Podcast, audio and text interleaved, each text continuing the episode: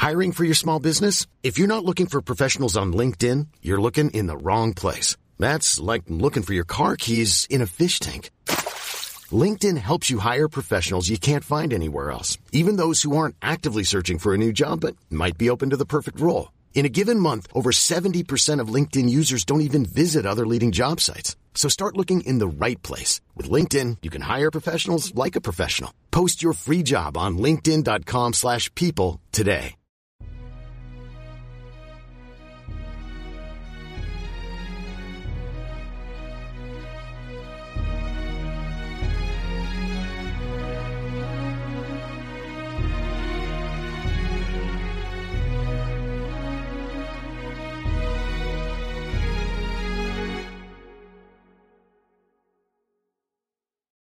Ciao a tutti e benvenuti al 77 episodio di Pillole di Scienza.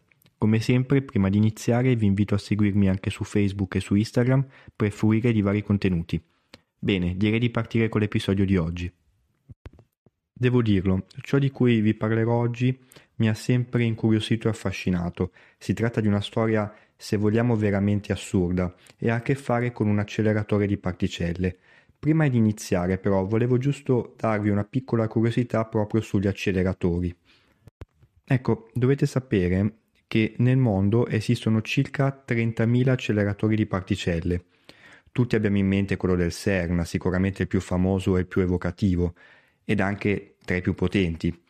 Però diciamo che questi acceleratori non vengono soltanto utilizzati per scoprire i segreti dell'universo, ma nelle versioni più piccole possono provare a risolvere enigmi eh, di natura medica ed anche di natura archeologica, ad esempio. In generale, argomenti ben diversi dall'universo. Insomma, avere fasci di particelle estremamente concentrati e che si scontrano può risultare molto utile seppur apparentemente si tratti di un concetto molto astratto. Un altro aspetto molto interessante eh, riguarda il fatto che molti credono che gli acceleratori siano macchine molto moderne. In realtà eh, nel mondo ne esistevano già alcuni esemplari negli anni 60. Poi certo, sicuramente si trattava di strumenti molto più semplici e rudimentali, però i principi base erano gli stessi della strumentazione all'avanguardia di oggi.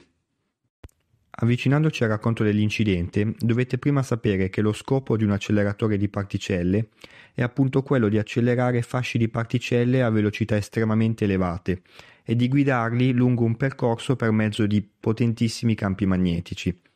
I tubi metallici dentro cui si muovono hanno un vuoto quasi perfetto, quindi sono privi di aria oppure di detriti come polveri, e i fasci possono essere diretti o verso un altro fascio di particelle oppure verso un bersaglio prestabilito che può essere ad esempio un foglio di metallo. Ma veniamo a noi. È il 13 luglio 1978 e ci troviamo nell'Unione Sovietica. Il protagonista della vicenda è il fisico Anatoly Bukovsky, che all'epoca lavorava presso un laboratorio di ricerca con il più grande acceleratore di particelle sovietico. A un certo punto c'è un guasto, può succedere ovviamente, e il nostro protagonista cerca di risolverlo. Sfortunatamente per lui, il sistema di sicurezza dell'acceleratore non funziona bene e quando Bukowski infila la testa nel tubo per cercare di risolvere il guasto e riportare l'acceleratore in funzione, viene investito direttamente da un fascio di particelle ad altissima energia. Quando parlo di sistema di sicurezza intendo ovviamente un meccanismo che avrebbe dovuto evitare il funzionamento dell'acceleratore durante lo stato riparazione o comunque con una persona che ha la testa al suo interno. Un aspetto molto interessante è che Bukowski non sente alcun dolore. Ovviamente in quanto fisico e lavoratore nel centro di ricerca si rende conto della gravità della situazione. Fatto sta che decide di non dire nulla al lavoro e se ne torna a casa come se niente fosse. Non dimentichiamoci il contesto in cui si svolge il tutto. Per farvi capire la gravità dell'accaduto, sto parlando di un fascio di particelle, in particolare di un fascio protonico, che ha attraversato Bugoschi dalla parte posteriore sinistra della testa e ha provocato un assorbimento stimato di circa 200.000 rad in pochi secondi. 200.000. Pensate che una dose superiore ai 600 rad è ritenuta letale. Per completezza dovete sapere che il RAD è un'unità di misura che va a quantificare l'energia assorbita e trattenuta dalla materia irradiata, inclusi i tessuti del corpo umano. In ogni caso, tornando a noi, il giorno dopo l'incidente, il nostro sfortunato protagonista non riesce più a nascondere la vicenda e viene ricoverato d'urgenza a Mosca perché presenta dei sintomi quantomeno preoccupanti. Insomma, per intenderci, la parte sinistra del volto era molto ma molto gonfia e invece da parte del cranio colpita dal fascio protonico era rimasta senza capelli. Insomma, viste le condizioni, il nostro Bukowski sembrava praticamente spacciato. Eh, I medici gli davano qualche settimana di vita. Ma qui c'è veramente un grandissimo ma. Infatti il nostro Bukowski non solo non è morto in qualche settimana, ma pensate che è ancora vivo e per un motivo tanto incredibile quanto semplice. È vero che è stato investito da un fascio protonico ad altissima energia, ma è altrettanto vero che questo fascio era estremamente concentrato e quindi ha fatto danni in zone molto circoscritte, a differenza di altri incidenti con radiazioni. Si pensa subito ad esempio a Chernobyl, ma non è il solo. Quindi la morale è meglio tantissima energia concentrata, a patto ovviamente che non becchi punti vitali, che meno energia ma più estesa come zona diciamo di influenza. In ogni caso, il fatto che Bugorski sia nato nel 1942, il 25 giugno in particolare, e che nonostante un incidente simile oggi sia ancora bello lucido e in grado di raccontare l'accaduto, resta una cosa incredibile. In ogni caso, qualche problemino l'incidente anche a lungo termine gliel'ha dato al nostro Bukowski. Um, due sintomi su tutti, emicranie e problemi di vista. Ma nonostante questo è riuscito a completare il suo dottorato di ricerca. Quindi a livello cognitivo eh, non è successo un bel niente. Eh, magari semplicemente ha fatto un po' più fatica a causa di queste problematiche che ho appena citato.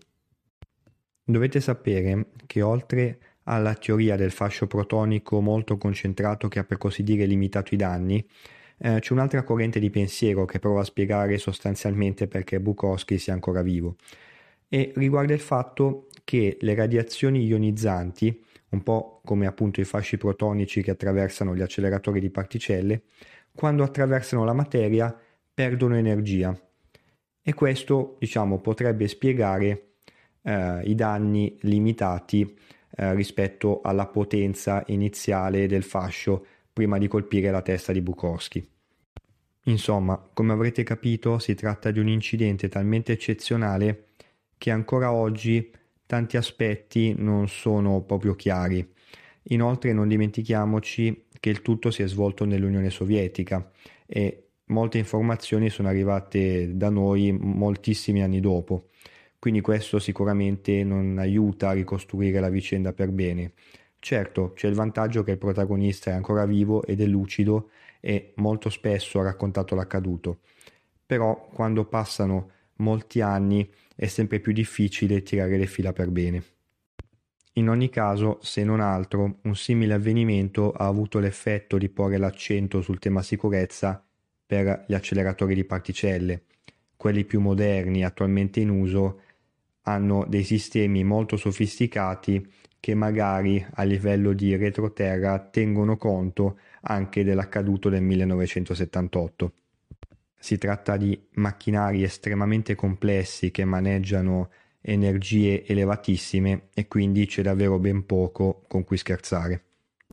In ogni caso, quello degli acceleratori è sicuramente un mondo molto interessante e per fortuna in questi ultimi anni è alla ribalta per grandi scoperte e non per grandi incidenti.